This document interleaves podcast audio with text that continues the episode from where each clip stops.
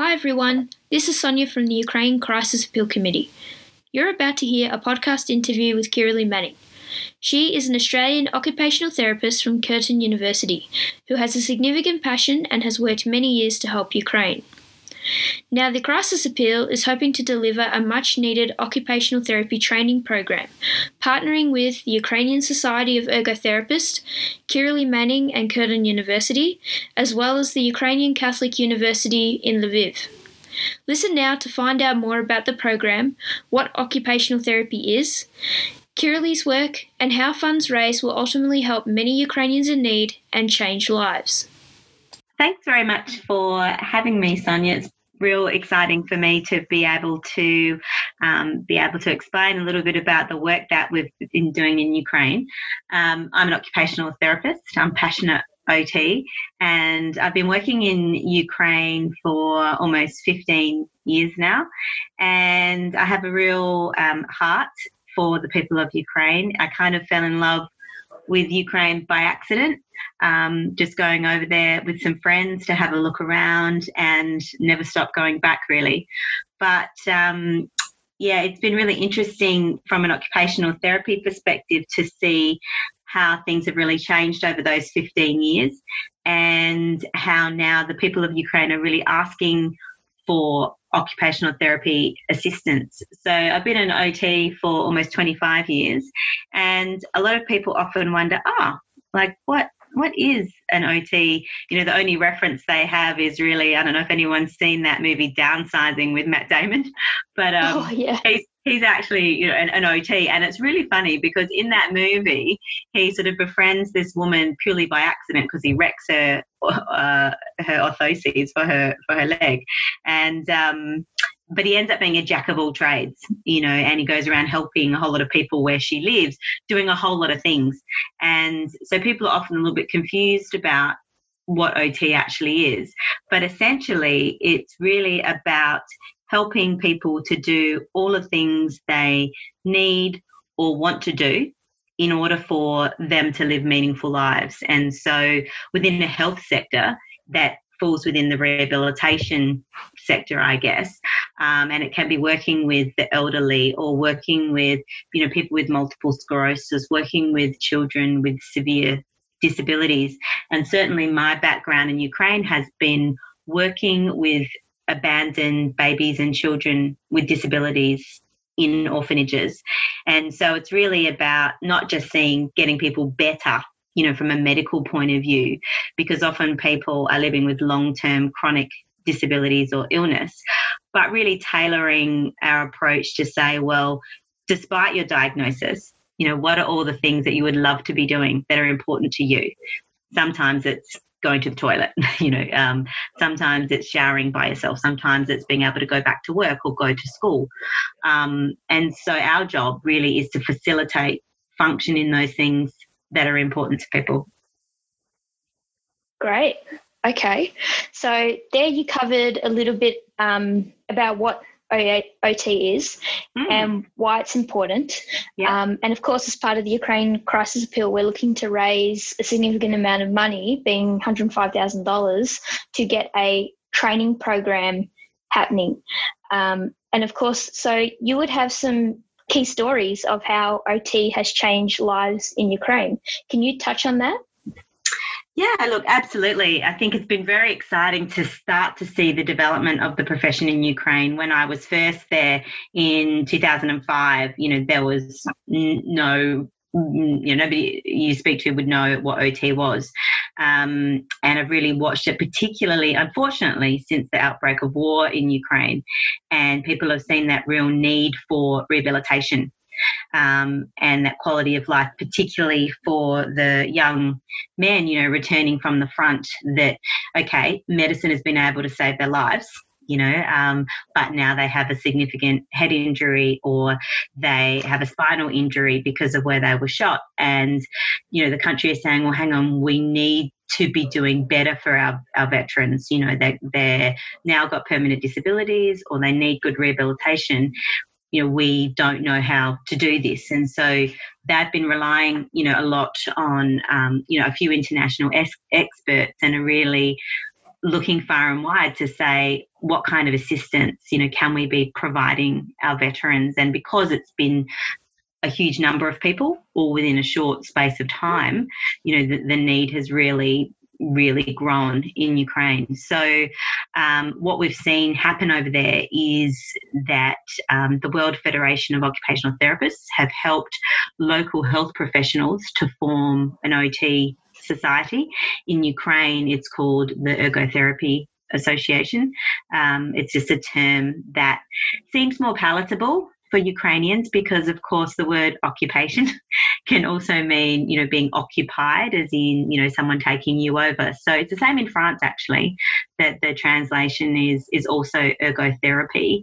Um, and health professionals who now have a lot of access to international, you know, health options via the internet are seeing that, hang on, you know, these guys need to be able to get back to work. They need to be able to, you know, be transferring themselves from their wheelchairs to their beds or, you know, to be able to cook dinner or whatever it is that is important for them. Maybe they just want to go out and about and see their friends. Um, you know, they don't want to be hidden away. Certainly, in the work that I've done in orphanages, it's it's been a joy to watch orphanages be transformed. You know, we would often take teams of um, OT students into orphanages in rural Ukraine, and these children are left all day every day with you know very lovely well-meaning carers who are very poorly paid and unfortunately not very well educated and certainly love the children but there's not a lot more that they can do for them. Um, you know, unfortunately, child abandonment, particularly for children with disabilities, is still quite common in Ukraine. And so we would see these children develop a lot of secondary problems that we don't see here in Australia. So it may be, you know, muscle and joint contractures because they're really poorly positioned. Um, it could be sensory issues because they're so understimulated, you know, all day. So you would see children who would be, you know, knocking their heads against the wall all day.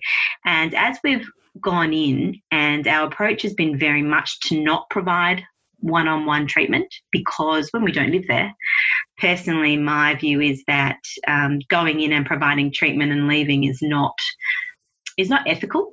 Um, because unless there's someone who can pick up the work and continue it, um, why start something that you can't finish? So we very much took the approach of upskilling care workers within these orphanages to help make everyday activities more therapeutic. I mean, these are the approaches that we use in Australia. So we teach parents, for example, every time you pick up your child, it's an opportunity to get them in a better position. When you dress, when you play, um, what sensory issues does this child have? What positions do they need to be in? And how do we, for example, make feeding therapy? You know, unfortunately, it's not uncommon in lots of countries for people to see that therapy is something that you go to once a day in a room with somebody with a white coat, you know, and when they're touching you and doing their magic with their magic wands, that that's therapy. But actually, particularly for children with disabilities, um, every single second is is therapy. Every single time a child is sitting, lying, standing, um, is an opportunity to tell the brain this is normal positioning, this is good um, for the muscles, you know, this is an opportunity to build bone density. And so, look, it's it's been a lot about relationship as well as information. But what we've seen, Sonia, over time is is carers really get on board and it not only makes their job more enjoyable, but as they see that the children respond and that they don't develop those secondary problems, that they have a much greater quality of life. Um, because part of the program also has been helping to train local volunteers, often church groups in villages and things, to go in and keep spending time with the children, utilizing the same techniques. Um, it's really lovely just to be able to back out of those places after two or three years and go, you know what, my job's done you know, we don't need to keep going back in here because they're doing it themselves. Wow.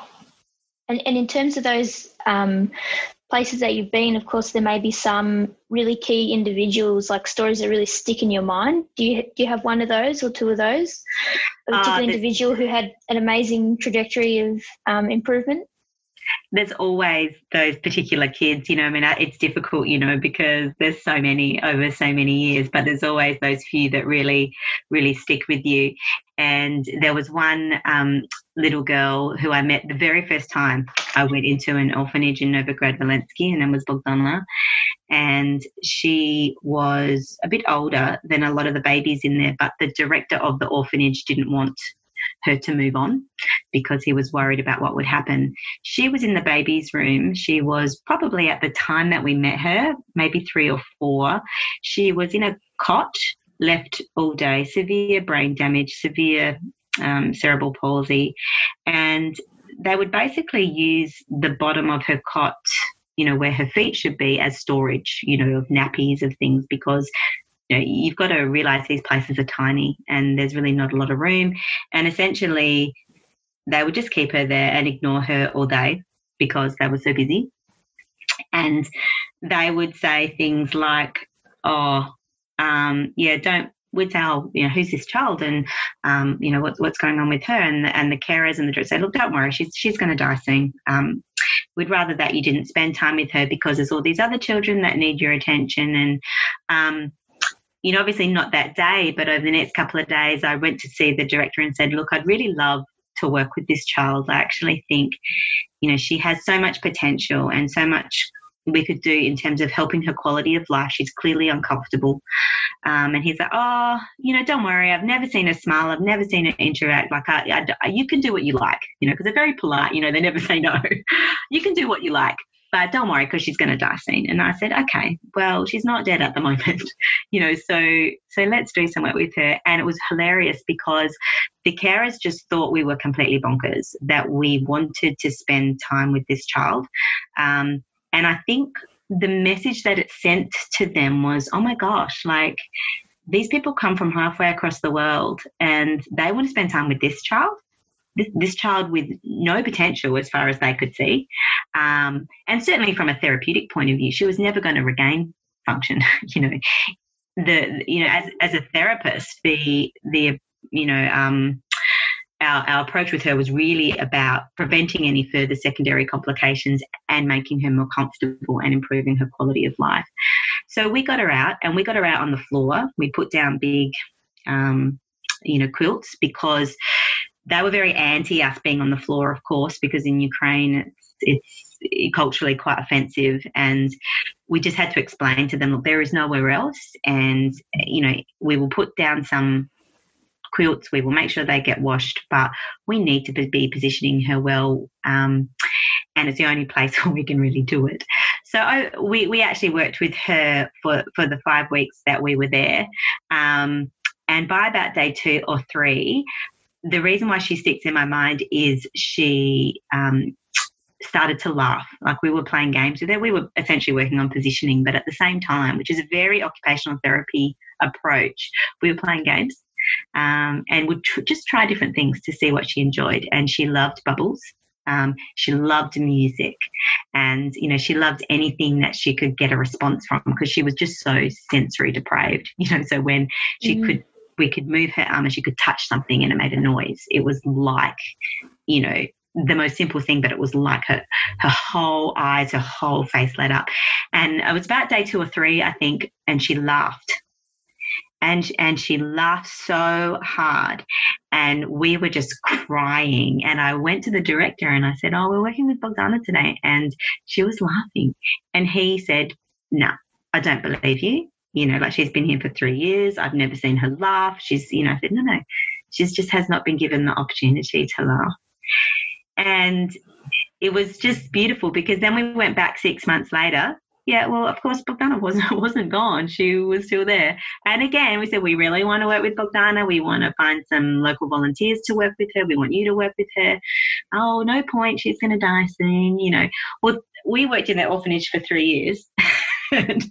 she, she was still going strong, much more comfortable, a much, a much happier child because now, over time, you know, really challenging that thinking about the value of this child by the volunteers that go in, by the carers now. Yes, it takes more time, um, but you know, when they just see how happy she is and how much more engaged she is, you know, and I think it's beautiful because it's not a story of therapeutic success. You know, she didn't get up and walk. you know, she can't shower herself, she can't toilet herself. It's not like she was ever going to regain that level of function. But it's about the dignity of the human spirit and the value um, that this child has, and that yes, her capacity to participate is limited, but she should still be given that opportunity, you know, to participate to her fullest. Um, and it's been really beautiful to watch her be able to do that. And, I'm assuming that links to the overall principles that are behind OT as well, which is to live your best life. Um, was that the main value around OT? Yeah, I mean, by I these interventions. Yeah, I mean, obviously, it's about maintaining or improving function as much as possible. Yep. And that will depend a lot upon the prognosis. You know, so if somebody has had a stroke, um, and you know their prognosis for recovery is good, then you know we'll be going really into a facilitation rehabilitation mode to get that function back. Mm-hmm. Um, if somebody has a degenerative condition, perhaps they have multiple sclerosis or arthritis, um, it might be that we take a compensatory approach where we go, okay, well, um, there's a whole lot of components of this task that you can't do, but there's these ones that you can, or perhaps there's a piece of equipment that could help modify.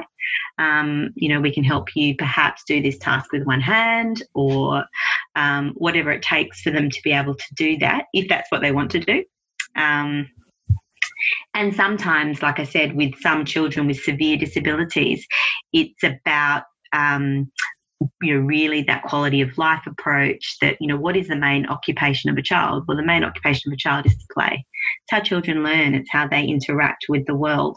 It's how they make sense of what's going on around them. And you know children with disabilities who are left all day have no way to participate in their most important occupation. And so our job as therapists is to help them as much as possible to participate in that occupation of play.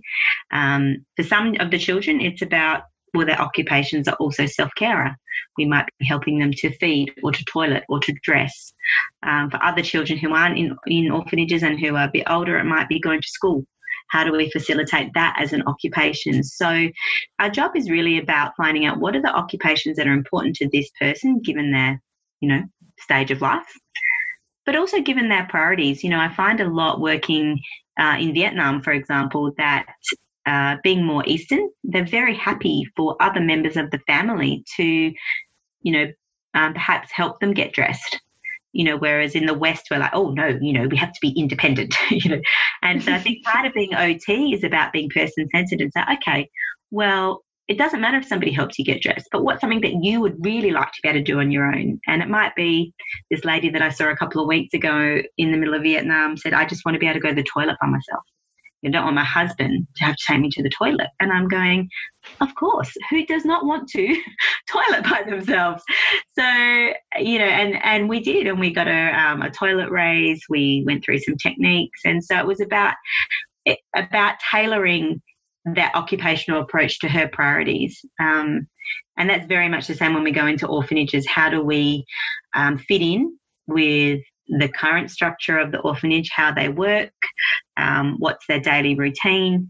How do we make life easier for the carers, not harder?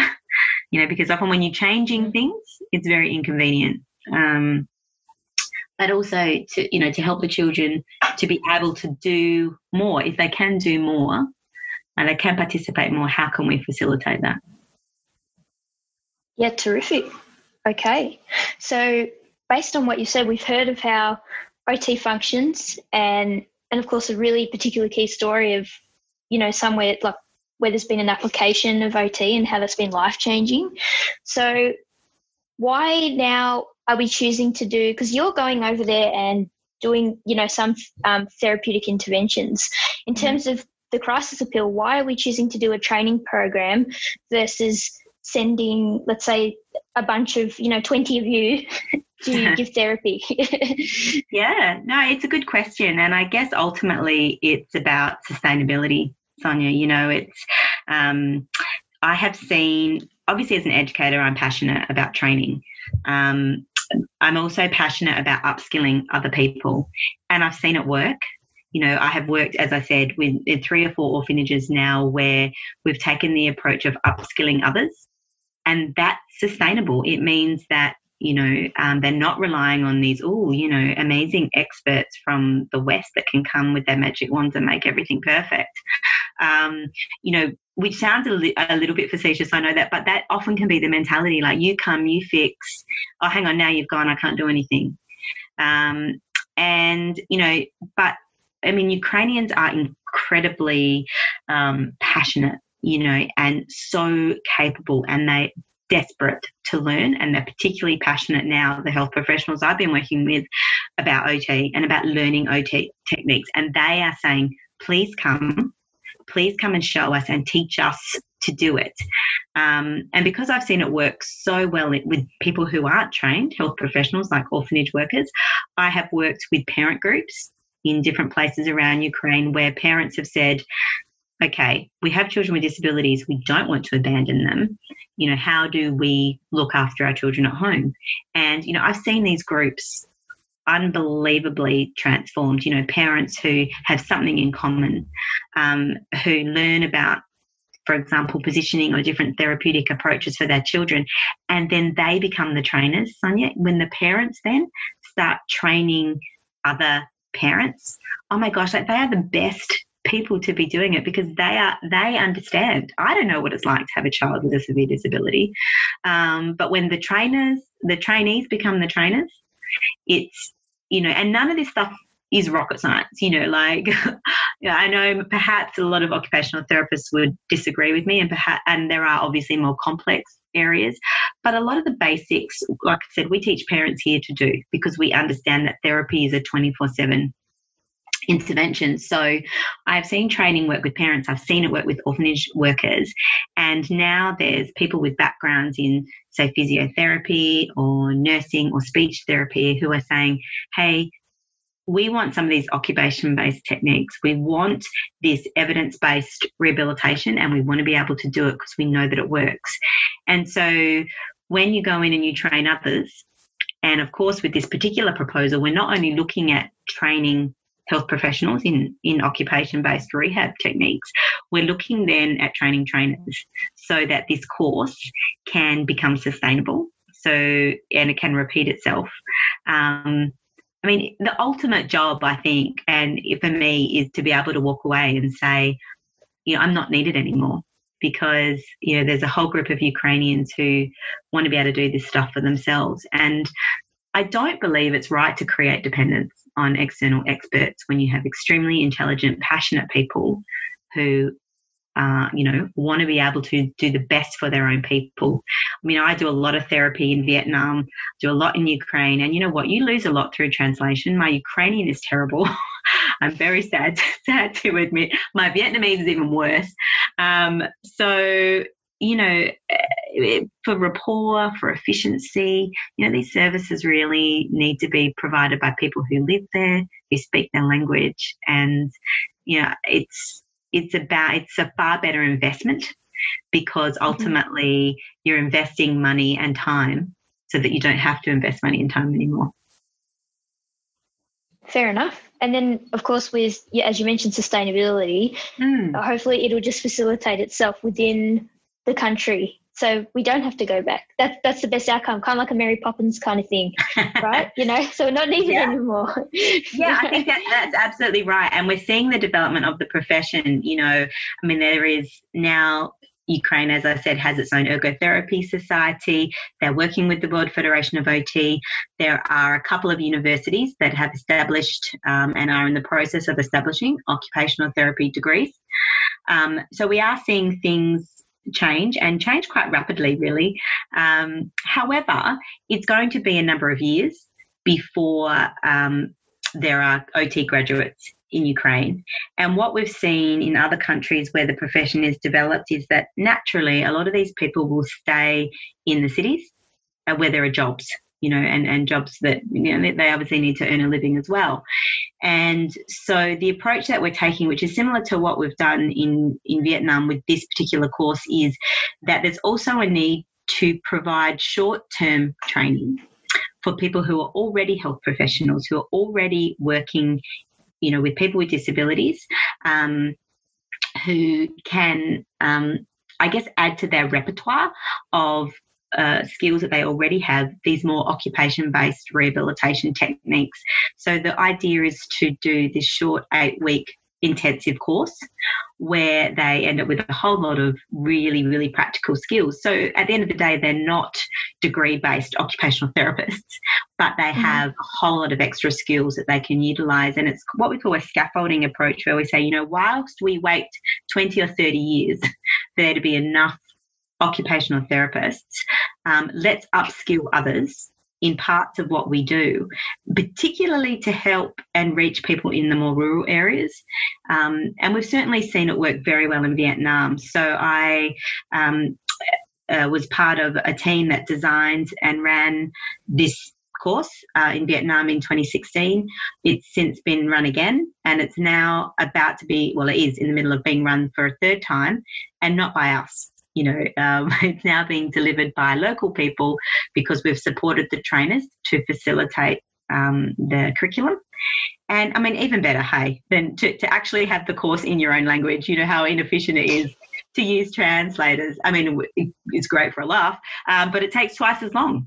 And so, you know, it's this journey of um, these these rural therapists that I'm working with there who, you know, they've got families. They can't go back to university and study for three or four years um, in the city, you know. But what they do want is some really practical skills that they can use right now. And this is really the, the beauty of this approach.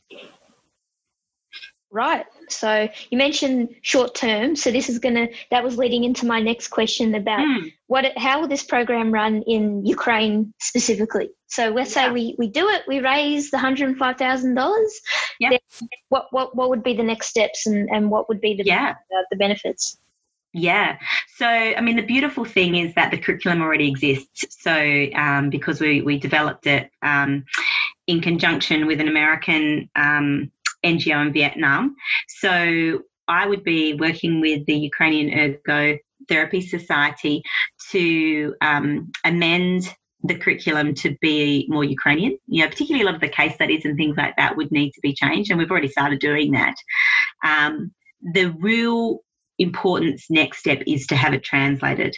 And we're talking about copious amounts of documentation here because every day, every minute of that um, that course and, across a whole lot of different areas of OT, including pediatrics, um, uh, you know, neuro, OT, phys, rehab. We, you know, it's a big uh, psychiatric component to the course as well.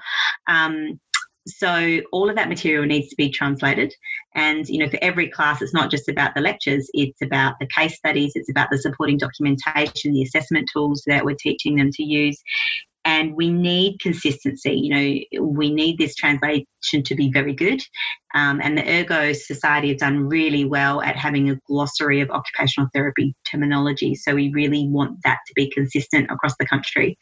So once the documentation and everything was translated, the next steps would be um, we would basically the the course consists of two three week blocks of information. So three weeks would be done full time um, over basically online. So, online live classes via Zoom, because the 40 participants that are looking at attending are from a, from across the whole country, you know, which is exactly what we want. We don't want people from just one region. We want um, people who put their hand up to attend who come from the east, from the west, from the central, from the south, and um, they would participate via Zoom. And then the second three weeks would be full time in class practice of you know all the theoretical content that we've gone through online. Every one of those yeah, units then has practical component that we practice practice practice.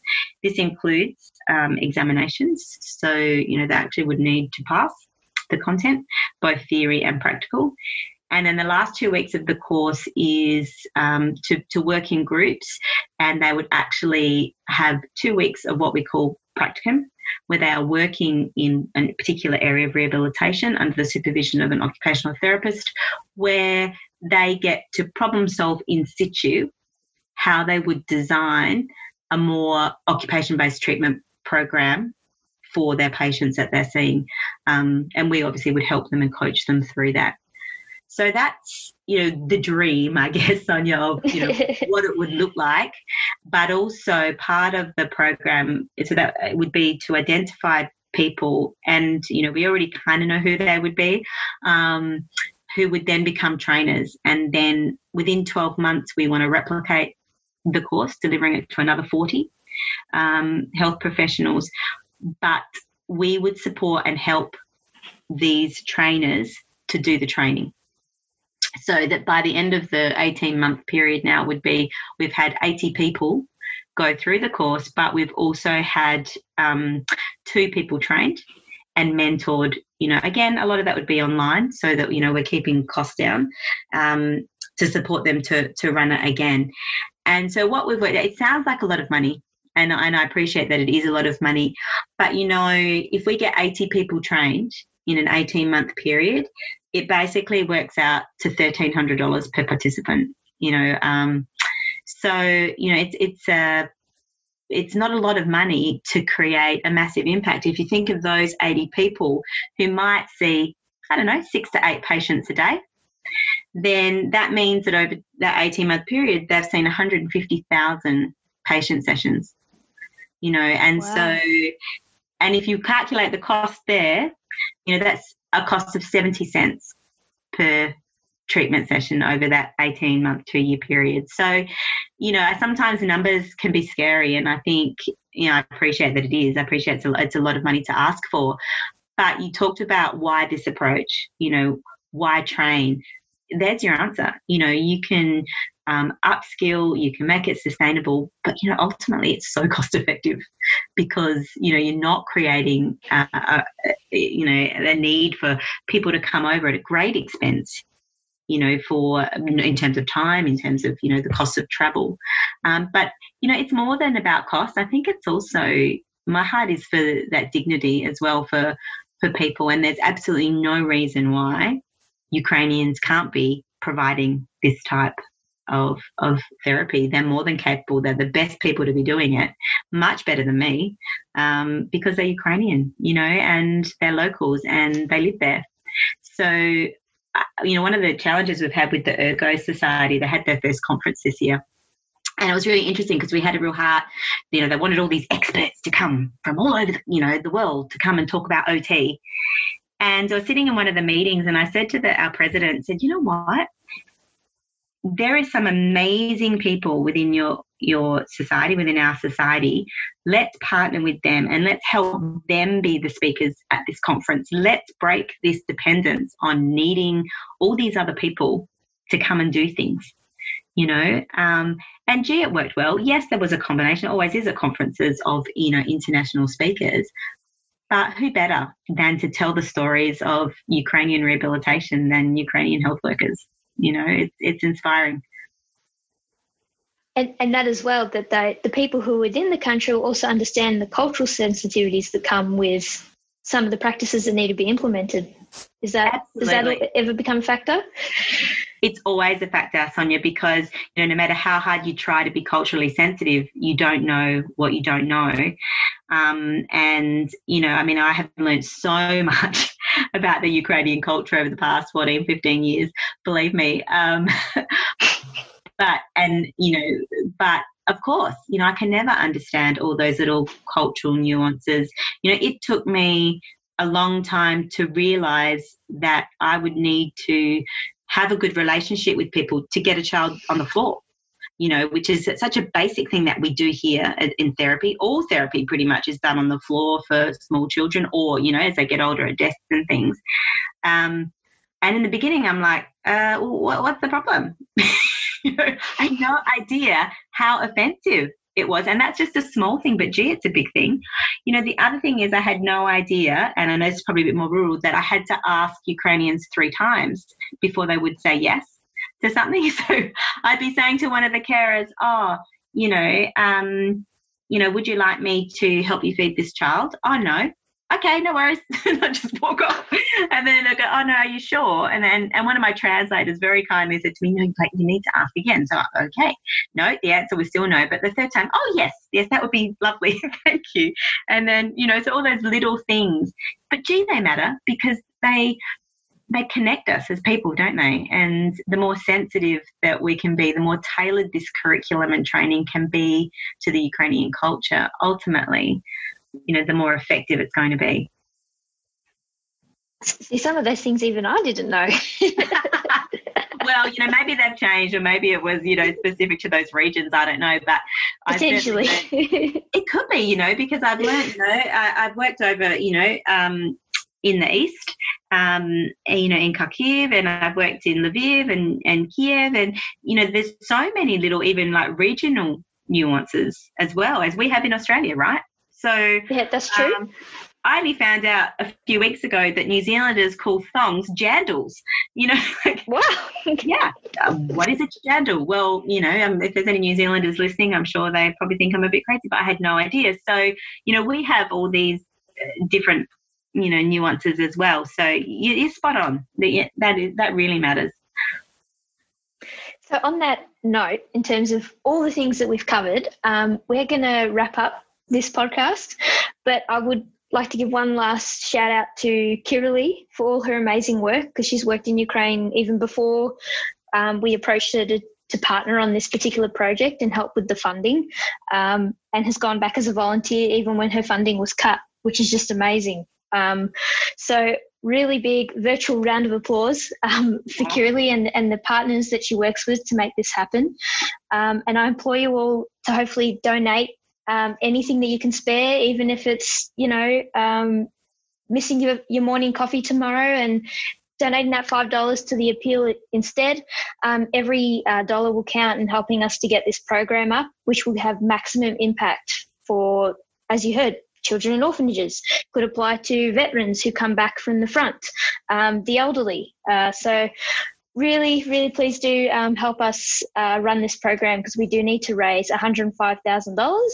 But of course, as you heard, we're going to have maximum impact from that um, money raised as well. So much like $1,300 per um, person trained, 70 cents per patient seen. That, that's phenomenal, phenomenal um, cost savings and impact. And Sonia, can I just add? I just wanted to thank you and the Australian Federation of Ukrainian um, Organisations for the invitation to to talk about our work. You know, when I first started speaking with you, I remember it vividly. Um, you know, for the first time ever, really, I felt not alone in this work and really felt like the Ukrainians uh, in Australia were wanting to help and I knew that you always were. And I guess I probably was just not knocking on the right doors. And since we started knocking on the right doors, the response and the support has been overwhelming. So thank you so much. Well, thank you. Um, and thank you everyone for listening.